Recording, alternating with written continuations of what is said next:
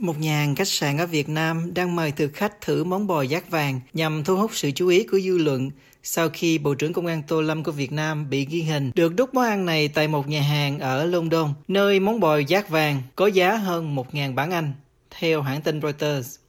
Khách sạn Dons, Hà Nội Golden Lake đã có một cuộc lột xác vào năm ngoái bằng cách trang hoàng và sử dụng hầu như mọi đồ dùng, vật dụng kim loại được mã giác vàng, từ bồn tắm đến nhà vệ sinh, tất cả đều được bọc trong vàng.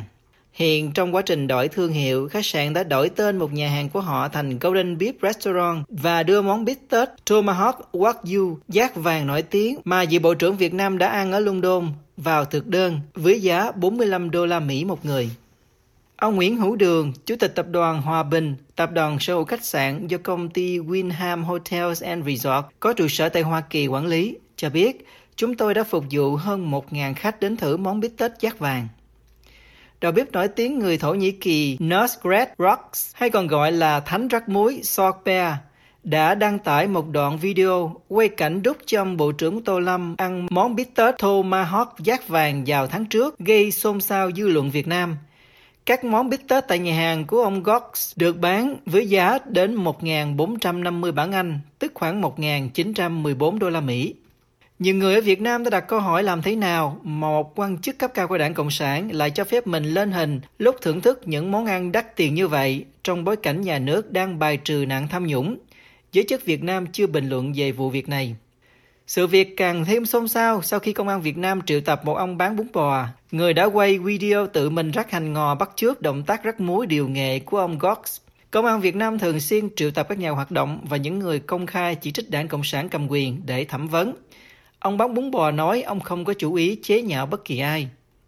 Ông Đường, một cựu bộ đội trong chiến tranh Việt Nam, từng đạp xe xích lô, đã thành công trong nghề xây dựng và bất động sản, cho biết khách sạn ông đã có món bò bít tết dắt vàng từ trước nhưng việc dư luận chú ý hồi gần đây đã truyền cảm hứng cho việc đổi thương hiệu của nhà hàng. Nhà hàng này nhập khẩu vàng lá và sử dụng khoảng 10 đến 15 lá để gói một miếng bít tết tomahawk phục vụ 4 người. Ông Đường nói, tôi nghĩ rằng tại sao mình không mở một nhà hàng bán thịt bò giác vàng với giá phải chăng? Tuy nhiên, món ăn này vẫn nằm ngoài tầm với của nhiều người, với thu nhập bình quân ở Việt Nam khoảng 183 đô la một tháng vào năm ngoái, Tuy nhiên thực khách đến nhà hàng vào tuần này dường như cảm thấy họ hài lòng với số tiền bỏ ra. Ông Phạm Duy Bách, 40 tuổi, khách hàng lần đầu đến đây, cho Reuters biết đây là một trong những trải nghiệm đáng nhớ nhất trong đời tôi. Báo diễn đàn doanh nghiệp cho biết rằng ông Nguyễn Hữu Đường, người nổi danh với tên Đường Bia hay Phù thủy giác vàng, thành công từ lúc đạp xích lô chở bia thuê, rồi trở thành đại gia của những dự án giác vàng. Trang này viết, Ít ai biết rằng thành công hôm nay của ông Nguyễn Hữu Đường đều xuất phát từ chất lính cụ Hồ. Ông đã rời quân ngũ vào năm 1975.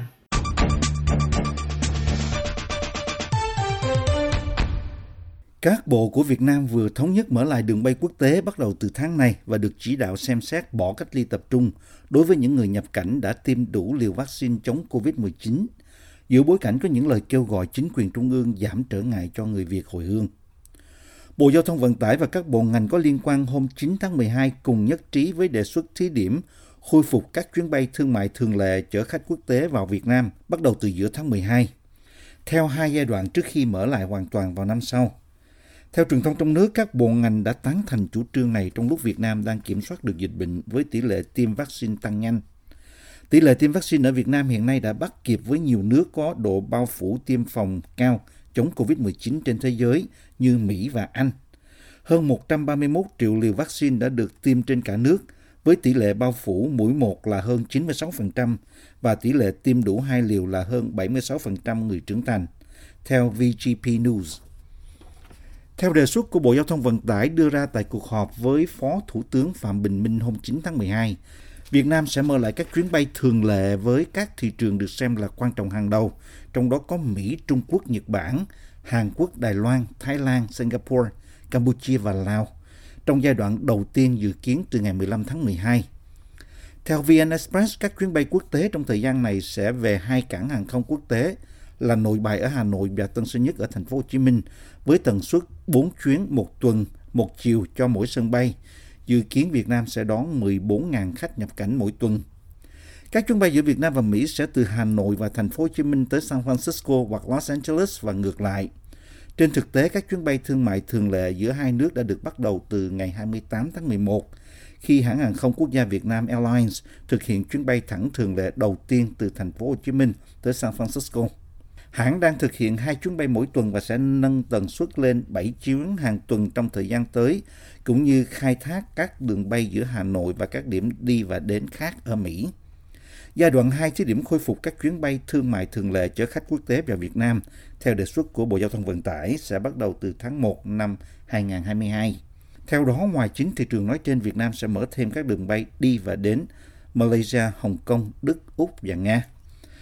Ngoài Hà Nội và thành phố Hồ Chí Minh, các cảng hàng không khác gồm Đà Nẵng, Cam Ranh, Phú Quốc và Vân Đồn cũng được đề xuất mở cho các chuyến bay quốc tế trong giai đoạn này theo tuổi trẻ. Tần suất dự kiến tăng lên 7 chuyến một tuần một chiều cho mỗi sân bay, với tổng lượng khách nhập cảnh Việt Nam khoảng 40.000 người một tuần.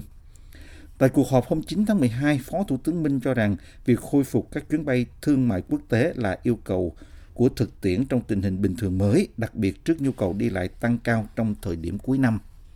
Trước đó một ngày, Phó Thủ tướng Vũ Đức Đam đưa ra chỉ đạo cho Bộ Y tế ban hành hướng dẫn mới về việc cách ly và theo dõi sức khỏe đối với người nhập cảnh vào Việt Nam chậm nhất trước ngày 15 tháng 12. Theo chỉ đạo này, người nhập cảnh đã tiêm đủ hai mũi vaccine, có kết quả xét nghiệm âm tính sẽ không phải cách ly tập trung. Việc cách ly tập trung là một trong những trở ngại khiến khách du lịch và nhất là người Việt sinh sống ở nước ngoài e ngại khi muốn đến hay hồi hương về Việt Nam. Trước nhiều bức xúc của người Việt hải ngoại và của cả ngành du lịch trong nước, nhiều chuyên gia và những người có ảnh hưởng đã kêu gọi chính quyền Việt Nam giảm trở ngại cho người nhập cảnh và mở cửa với thế giới bên ngoài. Tại cuộc họp hôm 8 tháng 12, ông Đam được truyền thông trong nước trích lời yêu cầu các bộ ngành đặc biệt lưu ý nhu cầu của công dân Việt Nam bị mắc kẹt ở nước ngoài do dịch và người Việt Nam định cư ở nước ngoài cũng như người thân được hưởng chế độ như người Việt Nam theo quy định. Đây là nhu cầu rất chính đáng và chúng ta phải có trách nhiệm giải quyết khẩn trương, nhất là trong điều kiện Tết Nguyên đáng đang đến gần, ông Đam nói. Phó Thủ tướng Đam yêu cầu Bộ Giao thông Vận tải và ngành hàng không tích cực chuẩn bị mở lại các đường bay thương mại quốc tế có quy trình để người Việt Nam ở nước ngoài đặt chỗ theo VN Express. Theo quy định hiện tại của Bộ Y tế ban hành từ tháng 8, người nhập cảnh Việt Nam nếu đã tiêm đủ liều vaccine COVID-19 có xét nghiệm PCR âm tính sẽ bị cách ly tập trung 7 ngày, cũng như theo dõi sức khỏe trong 7 ngày tiếp theo. Thứ trưởng Bộ Y tế Đỗ Xuân Tuyên được tuổi trẻ trích lời nói hôm 9 tháng 12 rằng bộ của ông đã hoàn thành dự thảo về việc cách ly, theo dõi sức khỏe đối với người nhập cảnh vào Việt Nam và dự kiến sớm ban hành sau khi xin ý kiến các bộ liên quan.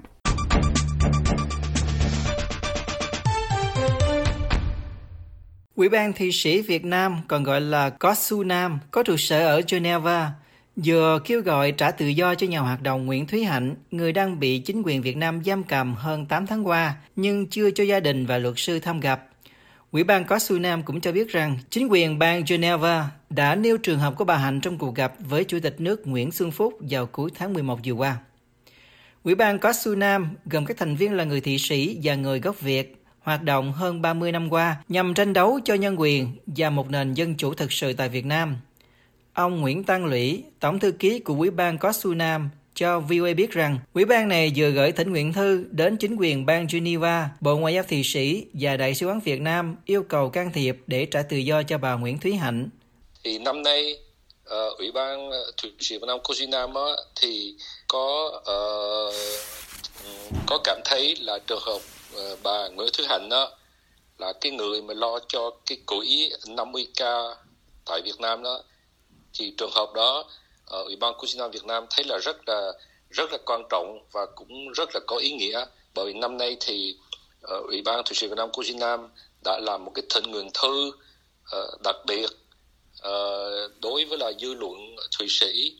uh, để mà trình bày và xin xin can thiệp uh, cho chị Nguyễn Thúy Hạnh. Uh, thì cái cái cái thỉnh nguyện thư đó uh, anh em chúng tôi đã thực hiện được với khoảng hơn 100 người ở chính giới người Thụy Sĩ trong chính giới và trong những cái uh, ủy ban uh, trong những cái ủy ban quốc tế về nhân quyền khác. Và cái thỉnh nguyện thư đó đã uh, cách đây một tuần lễ thì đã trao uh, đã gửi cho tòa đại sứ ờ, nhà nước ờ, tại Việt Nam tại thủ đô Thụy Sĩ bèn và cũng có gửi luôn cho Bộ Ngoại giao nhất là một cái phần bộ phận nhân quyền của họ Bộ Ngoại giao Thụy Sĩ đó để mà trình bày cái trường hợp của chị Nguyễn Thế Hạnh và xin yêu cầu nghĩa là đầu tiên là gia đình của chị Nguyễn Thế Hạnh có quyền đi thăm cô ờ, bà Hạnh có quyền mang thuốc men vô và cho những người luật sư uh, can thiệp. Theo ông Lý, Ủy ban có Su Nam cũng đã nhờ chính quyền bang Geneva can thiệp và đã nêu trường hợp của bà Hạnh trong cuộc gặp với Chủ tịch nước Nguyễn Xuân Phúc khi ông Phúc công dung Thụy Sĩ vào cuối tháng 11 vừa qua. Ông Lý cho biết. Cái lúc mà ông Chủ tịch ờ, nước, ông Nguyễn Xuân Phúc có đi một vòng qua Thụy Sĩ uh, và có tới thành phố Geneva. Thì trước khi uh, uh, thì uh, anh em tụi này biết là và cũng phải nói rằng trong cái uh, bộ bộ chính phủ của thành phố Geneva đó thì tổ chức Cosinam có một số người thân hữu rất là gần đã quen biết và cũng đã từng tham dự vào những cái nỗ lực hoạt động cho cho cho nhân quyền và cho những người tù nhân lương tâm. Thì anh em chúng tôi có ờ, liên lạc với là một số người trong cái bộ chính phủ đó và xin họ uh, nói với họ cái lúc mà gặp uh, phái đoàn Việt Nam và gặp ông Nguyễn Xuân Phúc thì sẽ có những uh, những lời và những uh, là dặn dỗ hoặc là uh, hoặc là can thiệp cho chị Nguyễn Thúy Hạnh và cho một số người tu nhân lương tâm khác. À, và cái ngày mà họ gặp thì họ nói là họ đã có uh, tỏ ý và có can thiệp trong cái đường hướng đó. VOA đã liên lạc Đại sứ quán Việt Nam tại Thụy Sĩ, Bộ Ngoại giao Việt Nam để tìm hiểu thêm về sự can thiệp của chính quyền Geneva cho trường hợp này, nhưng chưa được phản hồi. Trang web Costu Nam cũng đã đăng một bức thư của ông Jean-Luc Von Ock, ủy viên Hội đồng thành phố Geneva, kêu gọi chính quyền Việt Nam trả tự do cho bà Hạnh. Ủy viên này viết không thể chấp nhận việc để bà Hạnh sống mòn mỏi trong tù thêm nữa, và chúng ta kêu gọi chính phủ Việt Nam trả tự do cho bà Hạnh ngay lập tức. Không một con người nào đáng bị đối xử như vậy được cho là nhân danh công lý mà không tôn trọng các quyền căn bản của họ. Ông Quỳnh Ngọc Trên, chồng của bà Hạnh, hôm 7 tháng 12 cho biết trên trang Facebook, hôm nay đã tròn 8 tháng kể từ bà Hạnh bị bắt, đã qua hai lệnh tạm giam để điều tra, nhưng cơ quan an ninh điều tra Hà Nội vẫn chưa điều tra ra tội của Nguyễn Thúy Hạnh để có kết luận gửi đi. 8 tháng qua, tôi hoàn toàn bật vô âm tính với Hạnh, ông Trên viết. Bà Nguyễn Thúy Hạnh, 57 tuổi, một người tranh đấu bảo vệ nhân quyền ở Hà Nội, bị chính quyền khởi tố bắt tạm giam hôm 7 tháng 4 2021 với cáo buộc tuyên truyền chống phá nhà nước theo Điều 117 Bộ Luật Hình sự Việt Nam. Bà Nguyễn Thúy Hạnh đã tham gia vào các phong trào xã hội dân sự và các hoạt động biểu tình về môi trường trong 10 năm qua. Ủy viên Hội đồng thành phố Geneva viết, không có gì bất hợp pháp thật sự ngoại trừ việc bà ấy bị cáo buộc đã lập nên và phát triển một quỹ nhân đạo vào năm 2014 để hỗ trợ cho các nạn nhân bị cầm tù và gia đình của họ bị bỏ rơi mà không có bất kỳ sự hỗ trợ nào của chính phủ Việt Nam. Bà Hạnh hỗ trợ hàng tháng cho gia đình để trang trải chi phí thăm gặp các phạm nhân, mua sách giáo khoa và học phí cho con em của tù nhân lương tâm. Bức thư của ông ủy viên Hội đồng thành phố cho biết, quỹ 50K của bà Hạnh đã tạo được sự uy tín và tín nhiệm của cộng đồng người Việt Nam trong và ngoài nước và cho rằng nhà chức trách Việt Nam lo sợ trước thành công của quỹ này và đã buộc bà khóa tài khoản vào năm 2020. Sau khi bà Hạnh bị bắt, Cộng hòa Czech đã lên tiếng bày tỏ sự quan ngại và kêu gọi trả tự do cho bà Hạnh ngay lập tức. Bộ Ngoại giao Cộng hòa Czech cho biết trong một tuyên bố, Chúng tôi hết sức quan ngại về vụ bắt giữ nhà hoạt động nhân quyền Nguyễn Thúy Hạnh và những cáo buộc chống lại bà. Tổ chức ân xá quốc tế cũng lên án việc bắt giữ bà Hạnh, cho rằng việc bắt giữ bà Hạnh có động cơ chính trị và là hành động vi phạm nhân quyền trắng trợn của chính quyền Hà Nội. Truyền thông Việt Nam cho rằng bà Hạnh bị bắt giam vì hành vi chống phá nhà nước. Việc phong tỏa tài khoản do bà Hạnh đứng tên quyên góp được hơn 500 triệu đồng tiền phúng điếu cụ kình, Bộ Công an nói rằng đây là một trong những biện pháp chống khủng bố mà pháp luật Việt Nam cho phép.